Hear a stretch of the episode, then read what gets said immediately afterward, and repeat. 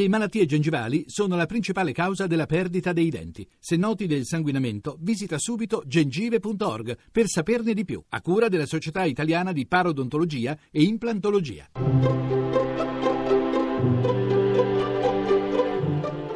Il pensiero del giorno.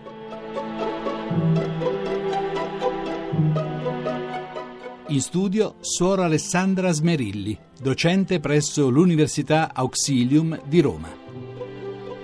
Quanto vale un atto di gratuità? San Francesco non voleva che i suoi frati toccassero denaro e che fossero ricompensati in moneta quando andavano a predicare l'amore gratuito di Dio, perché quello che i frati portavano e donavano è di valore infinito e qualsiasi ricompensa, qualsiasi prezzo sarebbe stato uno sminuire quel valore. Nulla vale come la gratuità. Essa ha un valore infinito, non ha prezzo.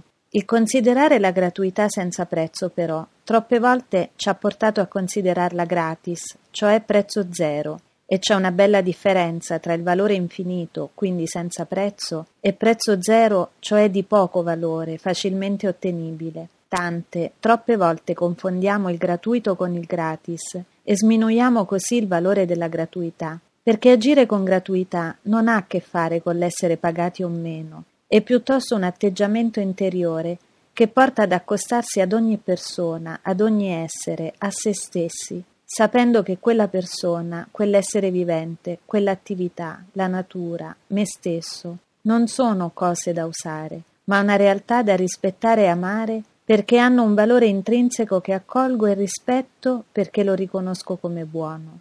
Agire con gratuità non è un fare cose, ma un come ci dedichiamo alle nostre attività Esiste una vocazione iscritta nelle persone, nelle cose, in se stessi, nella natura. Questa vocazione va servita e rispettata e non asservita ai propri interessi. Quando agiamo così, viviamo la gratuità.